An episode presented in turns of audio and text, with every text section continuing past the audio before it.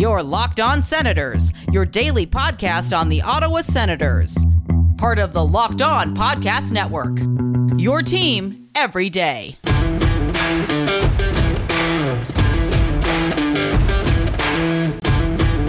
I'm Jake Sanderson, and you're listening to Locked On Senators podcast. I'm Tim Stützle, and you're listening to the Locked On Senators podcast.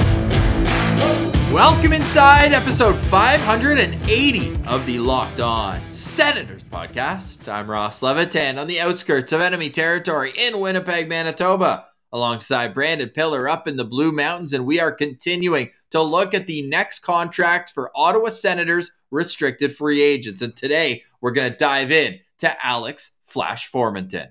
And we continue our prospect profile countdown with number 18 and 17 uh, guys from Djurgården and the Winnipeg Ice. But which ones? Oh, we'll get into all that and more. This is the Locked On Senators podcast, your team every day.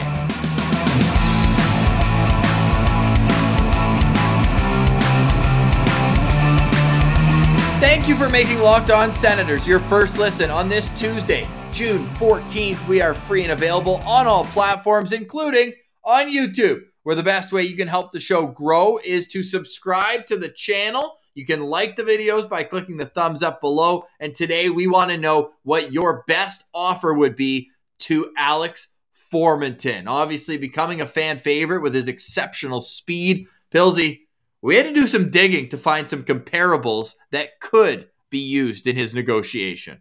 Yeah, there's not a lot of guys like Alex Formenton at his age, that's for sure. I mean, at 22 years old, sure, this was his first full season in the NHL, but he had a damn good season. And he proved that he can be more valuable than just a guy who has bursts of speed here and there. He can be an effective penalty killer, too.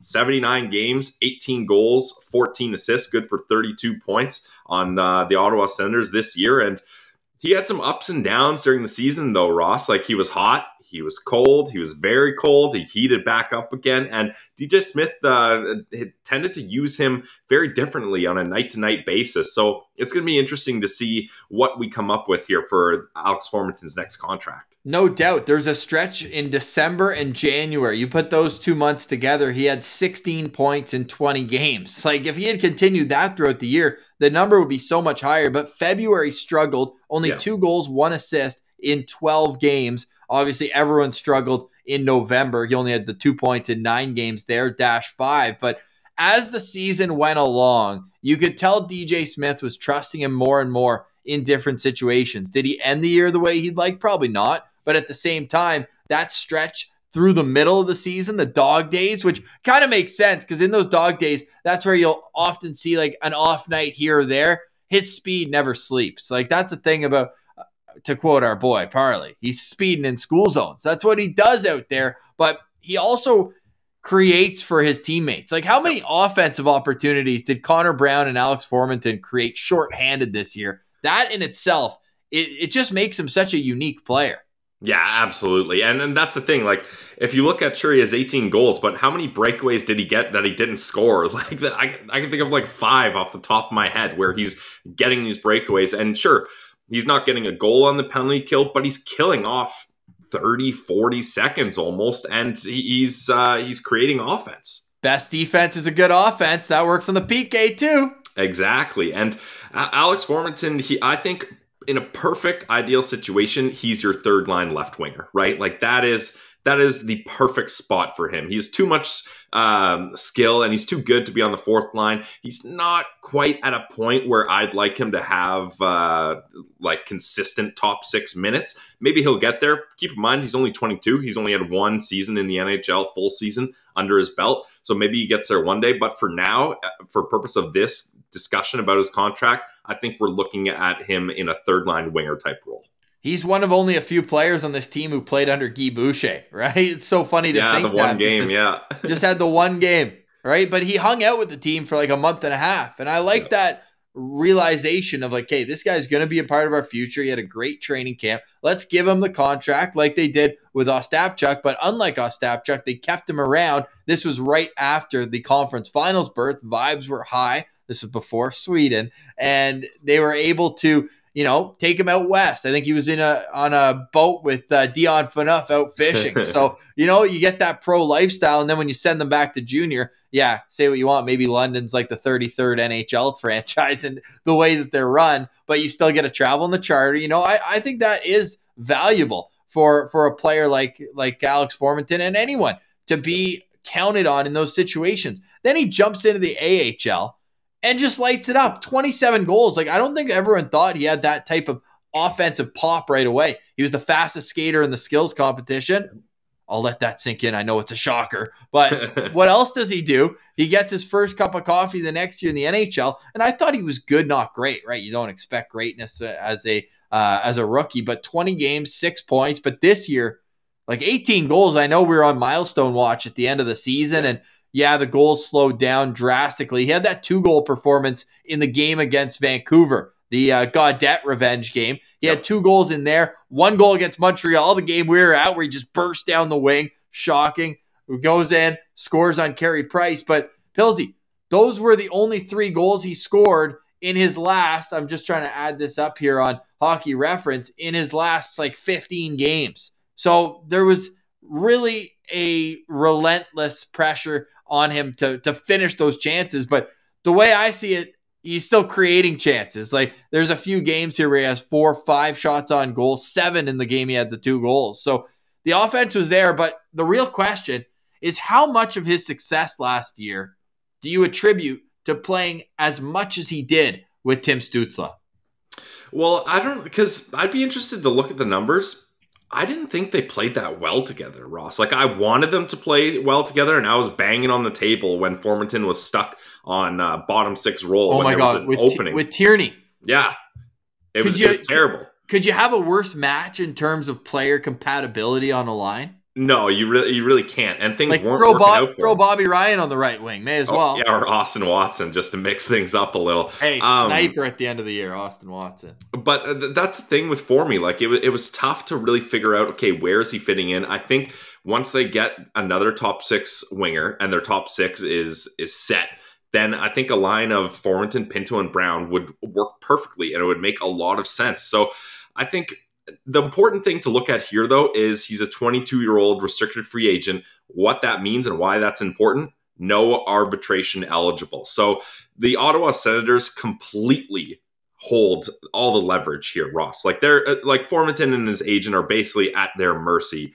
at this point in the game when it comes to contract negotiations. So I think we put the question out on Twitter at Send Central. What would a contract look like for Alex Formenton to you guys? A lot of people said three by three. Some people said two, two and a half million. And that's fine, but I think the Sens are really going to work on holding that leverage with a guy like Alex Formenton while they have it because all the guys they're having leverage on contract wise they're giving them big deals and they're going to lose that leverage when they're done. So they need to make sure they get best bang for their buck for their role players so that they don't have to penny pinch for the big guys. Tim Stützle played almost 500 minutes at even strength with Alex Formenton this season. It's the teammate with the most ice time alongside Alex Formenton. Second is Connor Brown. And then it's a bit of a gap. And then third, of course, as we mentioned at the start of the year, he spent a lot more time with Chris Tierney playing over 20 minutes. And ironically, his Corsi numbers were better with Tierney than they were with Tim Stützle. Yeah, they just didn't match Timmy and and Formenton. And Strange. remember, there was at the end of the year there was a rumor going around that they didn't like each other and that uh, Timmy wasn't huh? passing to him.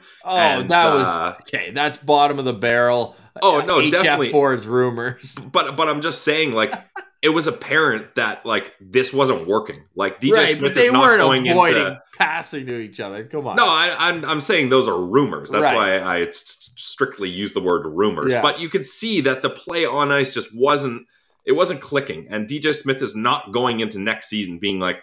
Yep, let's get Formy and Timmy back together. Like those, right. those are not a pair that they're looking to get back together. So I don't see him fitting into that role, and he's he's not gonna he's not going to have much uh, leverage uh, saying that that's where he fits in the future, is what I'm getting at. His best Corsi percentage numbers were with Logan Shaw and Chris Tierney. How funny is that? But he was also um, 50% with Brady Tkachuk, although they only played about 15 minutes together all season long at five on five. That to say, it's going to be a unique contract. Now, my comparison for him. And there's a couple guys who we pulled up, but just last summer, um, I'm weirded out by this one because I don't think it's a good contract for the player. I think they overpaid Casey Mittelstadt, but he signed a three year contract at $2.5 million.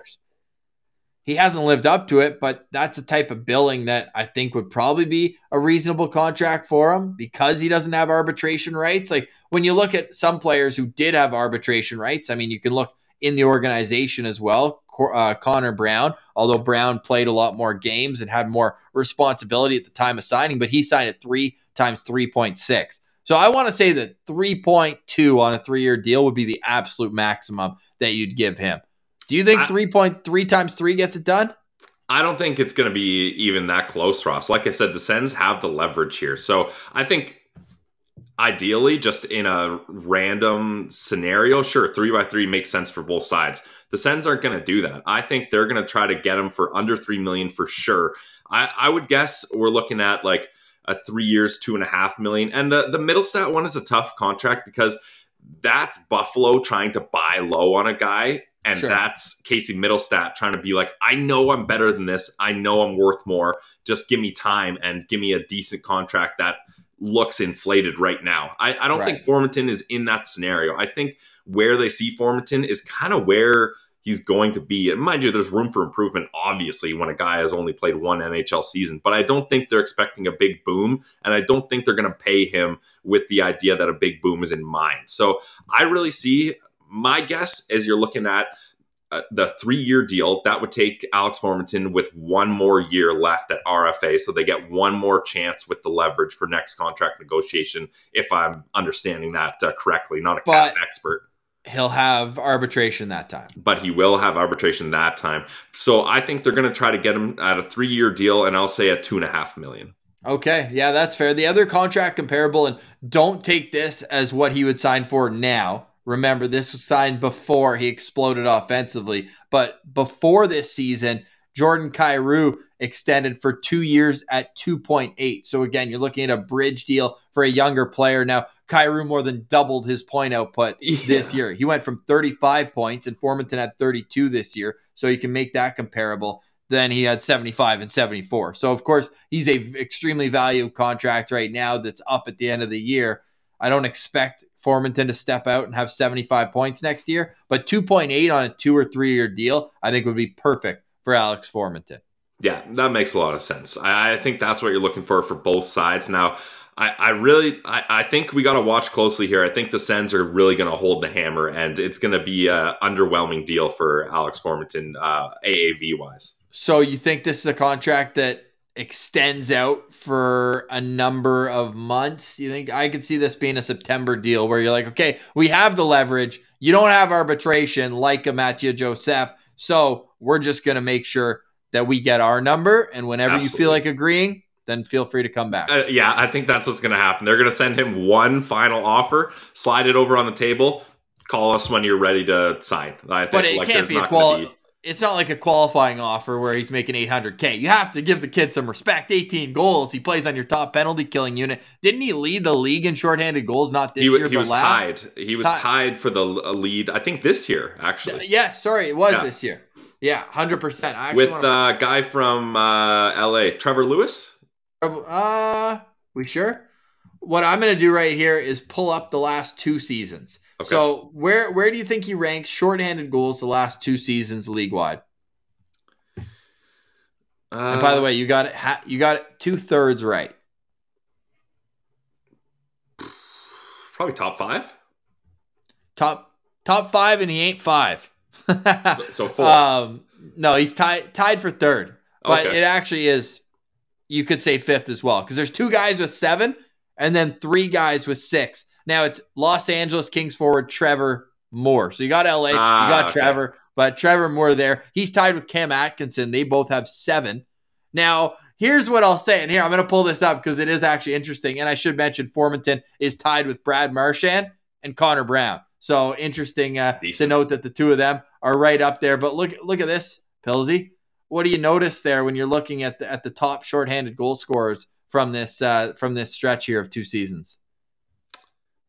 Uh, all left shot wingers. Is No. you're telling me? Everyone's played at least 120 games except for one guy. Yep.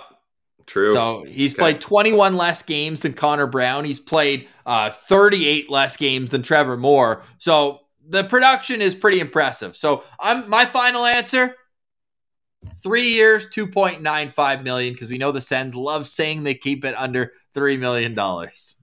Yeah, I, I think ideally that makes sense, but I don't think the Sens will let it get that high. No, okay. What do you think? Like three by 2.5, or I you got three thinking at two point five. Yeah. All right, let us know in the comments. We're curious. What do you think? Because we talked Mathieu Joseph yesterday. I think there's a bit more of a range, but Yes. again, was it more honeymoon phase, the offensive explosion? What is he really going to be? Lots of great answers on Twitter as well at Send Central. You can give us a follow there. Pilsy, you got a quick word from one of our sponsors here, and then we'll get back to our draft rankings coming up with the mid teens.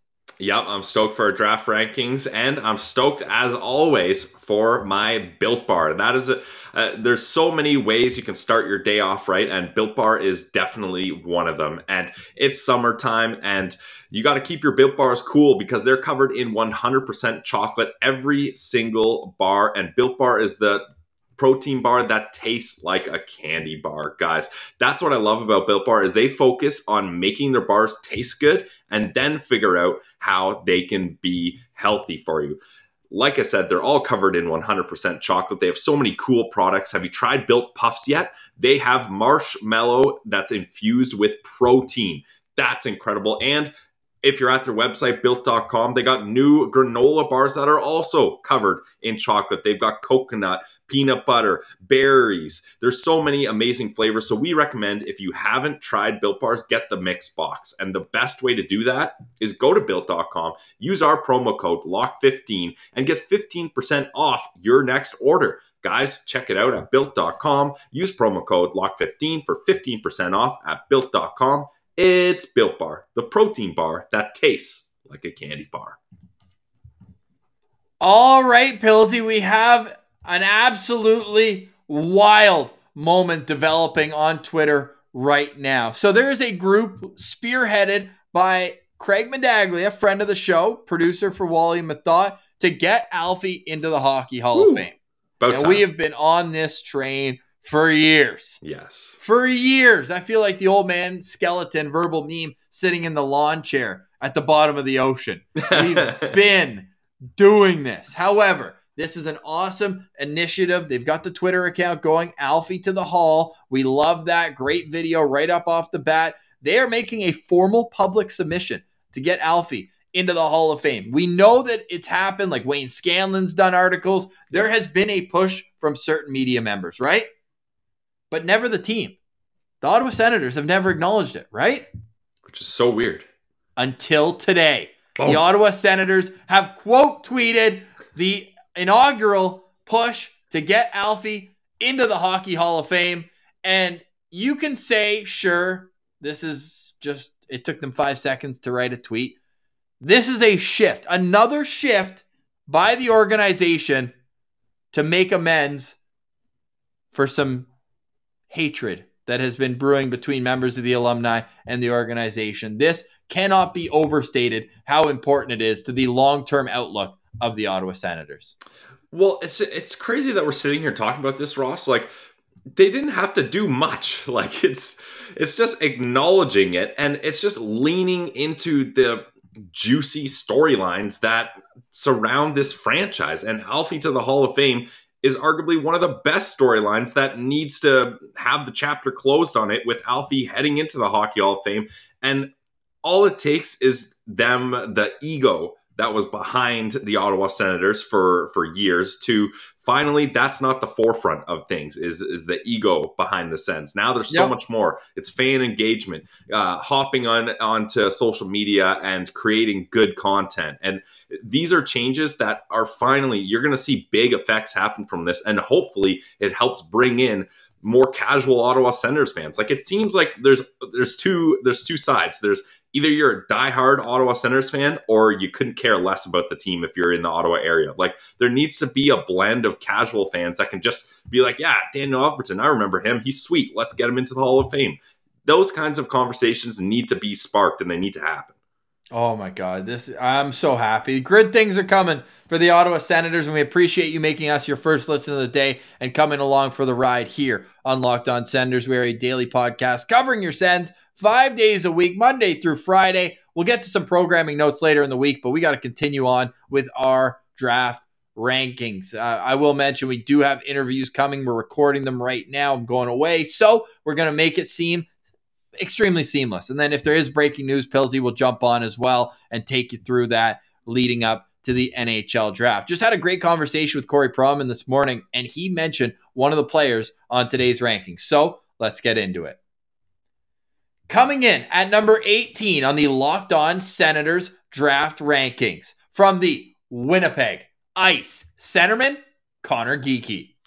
Conor Geekie, this guy, this is a big prospect, Ross. This we're guy, we're big looking range. at six foot four, over 200 pounds. He plays uh, in the middle of the ice for the Winnipeg Ice. And look, uh, right off the bat, there's a lot to like about him, right? Like his brother, he already has a pedigree. His brother plays for Seattle Kraken. And he's already an NHLer, so you know it runs in the family. He was a number two overall pick in the 2019 WHL, drafted by the, the Kootenay Ice before they moved to, to Winnipeg. And he's already got some WHL experience. He had 23 points in 24 games in the WHL bubble last year, and then he did have a handful of games before, but no points in seven games. And this season, he popped off 63 games, 24 goals scored, 46 assists, good for 70 points. And then Rossi got, got a glimpse of him in the playoffs. In 15 games, he had three goals, eight assists, good for 11 points. Yeah, so he's an interesting prospect. We'll get to the wide range of opinions on him, but you mentioned over 200 pounds. Now, on the WHL website, he's listed at 204. On Elite Prospects, he's listed at 205. But NHL Central Scouting had him at 190 with a 6'4 frame. So clearly, he's got some growing in to do. You can see from the photo if you're watching on YouTube, like pretty thin, pretty tall, lanky kid, sick hands on him though. Like he is, he's the type of player that can control the uh, the pace of the game through his hands instead of his feet, which is important when we get to that part of the the wider scope of what Conor Geekie is as a prospect. So you mentioned he went what second overall or first in the, Second, So you know who went first that year, right? It was Savoy, wasn't it? Yeah. Yeah. Kootenay had picks one and two in Yep. that draft. So talk about a head start for Winnipeg getting that franchise with two Kind of like the Gatineau Olympique situation. yeah, 100%. Except I guess those picks didn't hit as much because we're only talking about one of them in that case. And sorry to Matthew Savoy. He's the guy who's cut out in this photo. It was a good photo of the two of them together, but had to get Geekie in there all by himself. So he's the type of player. Um, we'll, we'll get to him in a sec, but let me go through the rankings right now because Bob McKenzie, and again, this one is more from what the league is thinking. However, his rankings here that we still have for Craig and Bob, they're holding out on us, man. They're they're wait making us wait. So as of right now, we're still using their midterm rankings. Everyone else has provided us with their final rankings. Bob McKenzie has him at 10th. Scott Wheeler has him at 16th, which we'll talk to him about Conor Geekie as well, because this seems like the type of player who Scott Wheeler would typically be a little lower on. Elite prospects, Chris Peters, both have him at 19. Corey Pronman at 20, down from 7, though, on his midterm. Tony Ferrari at 25, and Craig Button at 26. So you've got a range here from 10 to 26. So basically, he will be a first round pick, I think. Definitely. Yeah. yeah. I, I think it's pretty safe to say he's going to go in the first round. So, what do you like most about Conor Geekie? Because for me, there's two things that stand out. So, uh, what I like to do, Ross, before I do any kind of reading of articles and before I get anyone else's opinion on a player, I like to go to YouTube and just watch the highlights, just so I have a clean slate, no kind of um, predisposed judgments, nothing kind of clouding what my opinion is on him. And the first thing I noticed with Geekie is his ability to constantly beat goalies one on one. Like whenever there was a scenario where, you know, it's it's literally just him skating into the zone. There's no defender in his way, there's no tip, there's no pass, there's there's nothing else happening. It's just him versus the goalie. He's always beating them. He has such a good release and he's so accurate and the way you know that your release and accuracy are on point is when he scores the goal the goalie doesn't like let's say he goes top top glove. The goalie doesn't like move his glove after. The goalie's still sitting there and he doesn't like put like like drop down and be like oh crap i let a goal in until the goal like goes on. Like he doesn't even know where that puck went until it's like oh a goal has been scored. And then it's like how how did that puck get behind me? And that's the kind of release that he has. And it's just so impressive. Like as a goalie watching that you're like oh that goalie like he wasn't even close. Like he didn't even get a sniff of where that shot was going. So that was the number one thing that came out to me is his shot and his release. Yes, and not only that, but his his IQ for me is the way he thinks the game in the offensive zone is unbelievable. Like watching him down low, physical, man, physical. He doesn't have the skating, and that's probably the biggest detractor of his game. Is it's just a weird stride. It's choppy. It's it's not pretty to watch. But have the Sens drafted bad skaters before and done all right out of the WHL? Yeah, Mark Stone comes to mind. Obviously, playing playing the middle of the ice is, is a lot different, but yep. the Sens have a phenomenal skating coach in Shelley Kettles, and you got to think that she'd be putting in work if the Senators do decide to go the Conor Geekie route. But y- you know that scouts just get enamored with the six four frame, center iceman, and call me crazy, but when I watched this kid play live, I, I saw him six times this year. I think I went to once in the playoffs, and I see a bit of Evgeny Malkin in his game. Like he, I know he he said he compared himself to a bit of Malkin and a bit of Draisaitl all put together. I think Not that, bad. slow the roll there, kid, a little bit. But I will say that he does have those Malkin qualities where he leans on guys in the offensive zone, and you just can't get the puck from him. It's just impossible to get the puck from him. So to me, his puck protection ability in the offensive zone, and then if he was a better skater, he would obliterate guys all the time. But there are still the plays where all of a sudden he comes out of nowhere and just kills kills guys. So he's physical, he's big. He's not like it's it's weird to say because maybe he's not the type of player that's gonna wow you always with his skill, but then he'll have like a flash of skill. You know what I mean? Like Savoy, like the the smoothness of his game. He doesn't have that, but it's more like, wait, how is this guy doing what he's whoa, whoa, like how did he just put that upstairs? Like that was a really sick shot. So he he's a he's a tough prospect to get a read on because he gives you these flashes of unbelievable talent, but at the same time, when you're watching a full sample of him, you're like, oh, he's kind of leaving me want more at the same time. Yeah, and that's one thing I read. Uh, a couple scouts said that, um, and the hockey writers mentioned that oftentimes he likes to cheat on offense. So that kind of plays into True. what you're saying, where it's like in a full sample size, you're like, oh, I'm not really sure. But then when the puck does get transitioned and we're going into offense now, you're like, holy crap, this kid is good. He's got it figured out. But the issue is when you cheat on offense and you're not a strong skater, you're leaving your teammates hang out, hanging out to dry defensively. And because you can cheat on offense, Ross, if you hustle back and you're able to make up that lost ground when the puck is turned over. Conor Geekie's not able to do that. And so essentially, there's odd man rushes being created all the time up against the Winnipeg Ice that defensemen are going to have to deal with. You take the good with the bad because he's probably going to create a couple rushes on his own, cheating offensively. But for a centerman, those are bad habits that are going to get exposed massively in the NHL. So that's something I think he needs to work on. Now, when initially I started watching Conor Geekie highlights, sends part of my brain. It's totally biased, but I got Logan Brown flashes, right? Like oh, good, no, good I, vision, I great shot, all these kinds of things in junior. It all it all works out. But where I like Conor Geekie's chances more than Logan Brown is he uses that frame. Like you mentioned, he uses the frame to just outmuscle guys and put his backside into guys to protect the puck. He uses that frame in front of the net in the corners. So that's where I, I see a lot more potential than him fizzling out like Connor Brown did because he's already understanding how to use that frame. Now imagine him understanding how to use that frame with – 20 pounds added onto onto him. And now he's he's not only dominating guys in his own age group but he's dominating guys at the professional level. He's dominating uh, men that he's battling up against. So i think there's a lot to like about Conor Geekie but you have to kind of uh, take what you're getting with him with a grain of salt knowing that there are some major things like the skating and the cheating on offense that are going to have to be coached out through time. There really is. And i worry a little bit about the playoff production like yeah, he still had 11 points, but the goal scoring really dried up Yeah. compared to what it was during the regular season. And as we pull up his elite prospects page, he's a May 5th birthday. He's listed here at 6'4 and Crazy his- we don't have a picture for him on. I know, right? Conor Geekie, come on. get it together from Strathclair, good Manitoba boy. And as you can see, the ranges are just all over the place. His brother, as you mentioned, plays for the Seattle Kraken. And yes, so maybe I'm being too too hard on him because 11 points in 15 games, it's not bad. But, But like you said, the goal scoring being at three, that that's kind of concerning.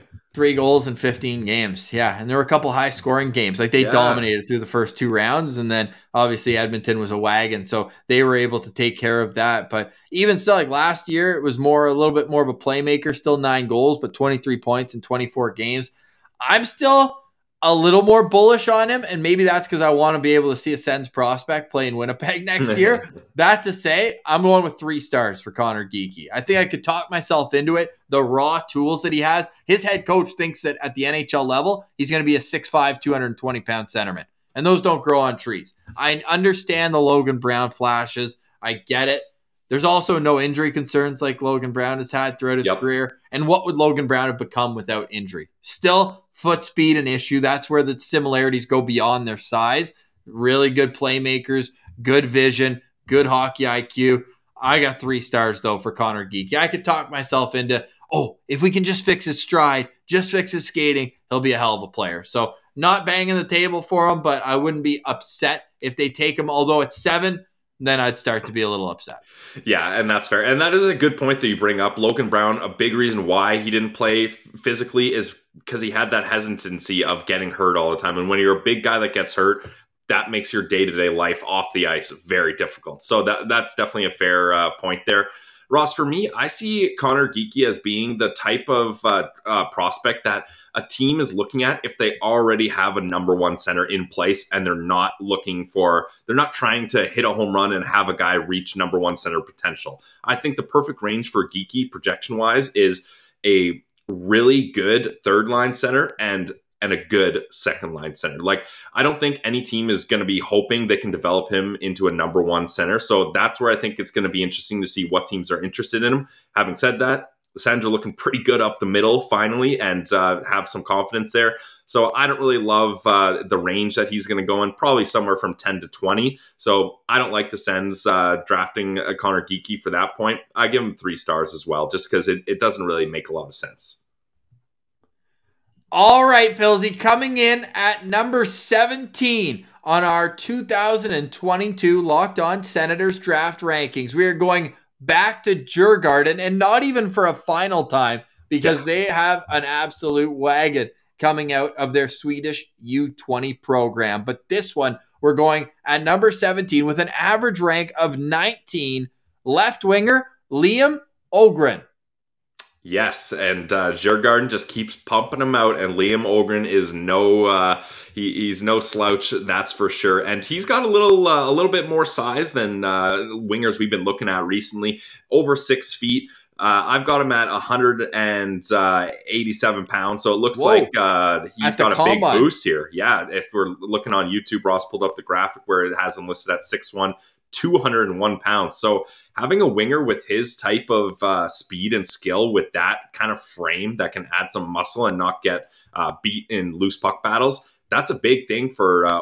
And yes, he was the captain for Sweden at the U18s. Yes, he certainly was. And he doesn't only bring that leadership, he brings a nasty set of hands with him. For me, that's one of the big selling features of his game. And he uses that to, to his advantage as a shooter as well. 33 goals, 25 assists, good for 58 points in 30 games. And get this, Pilsy, only six penalty minutes as well, only three minor Yeah, wow. penalties in 30 games. So this is a guy who's disciplined, uses his teammates well, can snap the puck with the best of them. And that's a big reason why elite prospects had him at 13th on their list. Now, Tony Ferrari and Scott Wheeler both have him at 14th.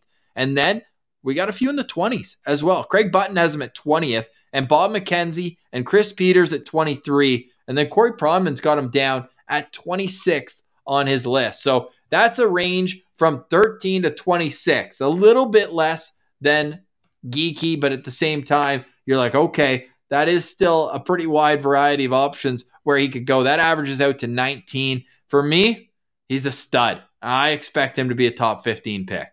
Why is he such a stud? You you mentioned the hands, but uh, well, go on. The offensive ability that he brings to every shift. I love his compete level. I love his stride. I love the way that he skates, man. There's a YouTube video called Liam Öhgren scoring more goals. And you, you, can just see, and then it's Cam Robinson who we're going to have on our mock draft. And don't be surprised if the range that we have Cam on for, if Öhgren goes in that range. Because, dude, I mentioned his hands and how it opens it up for him. The, a few of these shots, man, like he comes in and he just changes the angle with his hands, and boom, he's able to just snap it in. And he's bigger than like I would I would probably have him ahead of Lekkerimaki, his teammate there. Lekkerimaki has the elite, elite shot. And sure, we always talk about what's that one separating quality that you're going to bring to the table. Now, for Öhgren, I'd say he's got a couple very, very good qualities, maybe none as good as Lekkerimaki's shot. But everything else, the whole package, the larger frame, the way he moves, the way he, he can um, view the play offensively, and then to play defense and not take any penalties and be able to control the play on both ends of the ice. I just see him as being a really translatable player into the NHL while not suffering a drop in his offensive production. Yeah, and, and I think uh, I would agree with you that he doesn't have that shining, defining attribute like uh, Lekkerimaki and Ostlund do, but I still think his shot is is something to take a look at here because when I was watching highlights of him, uh, what he was able to do is he's able to use that shot from range. And that's such a nice ability to have as a winger that he can just confidently just rip shots from the hash mark, kind of float back a little bit farther away from that home plate area, but still have that same success rate that he would if he was closer to the net and in more of a high danger scoring um, spot there. And I think he's a good skater too, which is why he's great in transition because he's able to use his edges and then he can kind of stop start on a guy and then have a quick burst of speed to get around him. Once that defender's bit on one of his moves, then he can just burst right by him. And then you combine that with the hands, like you talked about. Like he doesn't always have to kind of hezzy hay people and get them uh, shaken. He could just beat you straight up. He's like, here's the puck. Try to go for a quick uh, poke check, whoops, and just dangle it right by you, and then he's gone. And when he was playing with uh, Ostlund and Lekkerimaki, that's a dangerous trio to have get by defenders in the rush transition wise. Now, I, I think um, it's going to be very interesting, Ross, though, to see how these guys do without each other because they were so constantly playing on the same line that when you have three top guys that are used to that, what happens when they can't lean on each other for those other attributes that the other ones bring along on that line? So, how confident are you that Liam Öhgren can have that type of success that he's been having on his own? I'm very confident. And just like reading what Wheeler has to say about him got me fired up. This is a quote from Wheeler's write up. His offensive arsenal is multifaceted and he's got some real sneaky craftiness and evasiveness to his game yep. that are a complement that complement the tools of strength over the puck through his shot that are so obvious. So to me, those are all things that are going to translate to the next level, no matter who you throw him on a line with. Now, I'm just like eyeing Vancouver with this. We know they love their Swedes. They just signed that Minnesota first round pick who didn't end up uh, earning a contract. And part of the reason why, not to get off track, is they got a second round pick as compensation. But it was a good flyer. They like their Swedes. And I just picture him one day being the left winger for Elias Pettersson and just seeing like the skill, the way that he can bounce off his teammates just works so well. So I don't have a problem with this. I think that the one thing holding him back from being a top 15 guy for sure, for sure, is he's not like the most explosive skater in terms of straight line speed. I think yeah. his agility is just fine, but he's not going to be an Alex Formenton. For earlier in the episode, we talked about how he just has that you know speed burst button that he can just hit. He doesn't have that, but he he's just such a well rounded player that pops offensively. So to me, this guy's a if he was a centerman, we might be talking about him even higher, but. I like him on the wing. I don't think he's going to move from that to, by any stretch, but I, I think that he's a fantastic player. And again, watch for him at Vancouver at 15. That to me just seems like such a natural fit. Yeah, and that's the thing. His range is probably right around there. Like I would say, it's a little tighter than Geekie, probably like twelve to eighteen type range. It, it kind of seems that way. Yep. Um, so from a sense point, it, it's tough to see a scenario where they select him. Now, Ross, can you pull up the uh, the EP page here? I want to I want to highlight uh, something that I thought was just very interesting, and we and we've talked about this before with the SHL Swedish prospect guys. Is when you're looking at his game logs, like so he absolutely lit it up for uh, J20, his own age group, right? We mentioned 58 points in 30 games, 33 goals in 30 games, goal per game pace. Then you go to the SHL, 25 games, only one goal, one assist. Now, we know right. that to be very typical. That's usually how it happens. Now, Ross, for people watching on YouTube, scroll down to his game logs. Look at that world uh, under 18s. How are you? Yeah, he had a good tournament, that's for sure. Now, hit hit the show more. And look how often he's bouncing from league to league. He's playing like five games in the J20, one in the SHL. And look at that one game. Zero minutes of ice time, zero seconds of ice time. Now keep scrolling down. 26 seconds. 26 seconds for one game. A minute, 607. Like, well, and in that 607, they're down 7 1. So it's all garbage time he's playing. Exactly. Like it's just crazy that a guy can be so dominant in his own level and then he gets bounced up to the pros for a game or two and the coach is just like, "Yeah, nah." Like This is all from this year. Look how many Look at look how much he's bouncing around. This is what I wanted to highlight here. It's and I know I say this every time, but I, we really got to get someone to explain the Swedish development uh, way here because it's, it's wild this? to me. How about this? He plays two games the SHL, gets zero minutes, then gets two minutes, then goes down, scores four goals in a game, then comes back and then goes back to the SHL. But yeah, you're completely right. This is absolutely wild. It's crazy for a guy that has so many skills. Like if it was like a guy that's literally just a sniper and he's able to beat the J20 goalies, like sure, whatever. A coach isn't gonna trust him much, but uh, Öhgren has so many other dependable skills that can be translated to a pro level and he's still not getting that opportunity so that to me it, it's just so interesting to look at how different uh, they develop their players over there because you would think the swedish hockey program would have like some kind of communication with that shl teams being like hey look this guy's going to be a big part of Swedish hockey future. Like, let's get him, let's get him in here. But yeah. of course, the SHL coaches they don't give a damn about that. They're trying to no. win championships, which you got to respect. But it's just wild to me when you see it like this, how glaring it is. Yeah, well, what's glaring to me is two goals and an assist, three points in a 6 4 victory Clutch in the G. gold medal game against Team USA, a stacked Team USA um, thing. Right now, he's scheduled to stay in Djurgården, and they actually got relegated from the SHL. So that's crazy. Kind of, wow. kind of speaks to the fact of of how how poorly the numbers are there. That team was just bad, straight up bad. So I'm curious to see does he come over to North America earlier rather than go to the Allsvenskan? That's going to be worth noting as well. He's born January 28th. He's obviously a left shot, left winger, and he is signed for next year in the Swedish. I was going to say the SHL, but that ain't it for Djurgården anymore, yeah. at least for now. Wow. So very interesting prospect, but Pilsy, I got him at four and a half stars. I think this would be an awesome addition to the Sens prospect pool. But are you saying four and a half stars, throwing out the notion of the Sens being able to draft him? Because you've done that for a couple of the ratings here. Does that so you'd you'd be four and a half stars, and you want them to to I would say trade up is probably more likely than no, trading down. Okay. No, trading up from second round. We're not playing this. We're not playing this anymore. yes, if if the Senators somehow picked in the range of fifteen to twenty five, okay, I would love but I, I just mean how he would fit into the organization. Okay. There's certainly players that I'm going to think are better and give them five stars going forward here. So I would say at seven, he would probably be my 13th choice. Yeah. That's that's definitely fair. I which is higher than where we have him here at 17, but I also think that once Bob McKenzie and Craig Button's final rankings come out, he's going to move up to probably 16 or 15 on our list. Yeah, it'll be interesting to see how that's affected. I I got him at three stars. I, I, just think there's so many other guys I would be banging on the table for if they're gonna trade up or down.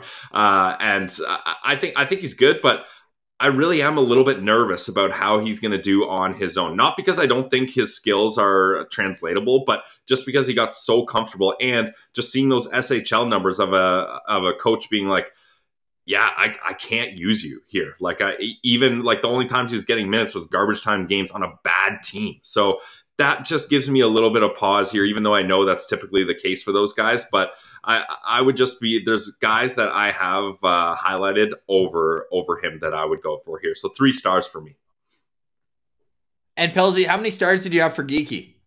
Uh, I think three as well. Yeah. Three stars? Yeah. So you and I are both three stars for Conor Geekie. I'm four and a half for Liam Ooh. Öhgren, and you've got three stars as well for him. Very interesting. I'm excited to see what the next flashes bring because we've got a lot more to get to on our draft rankings. Tomorrow, we're going to discuss Erik Brännström's next yes. contract and we'll touch on the Stanley Cup final that begins tomorrow. We'll get into our best bets and all that coming up on tomorrow's edition of LOSP. But for today, we say goodbye. For Brandon Pillar, I'm Ross Levitan. This has been the Locked On Senators podcast, your team every day.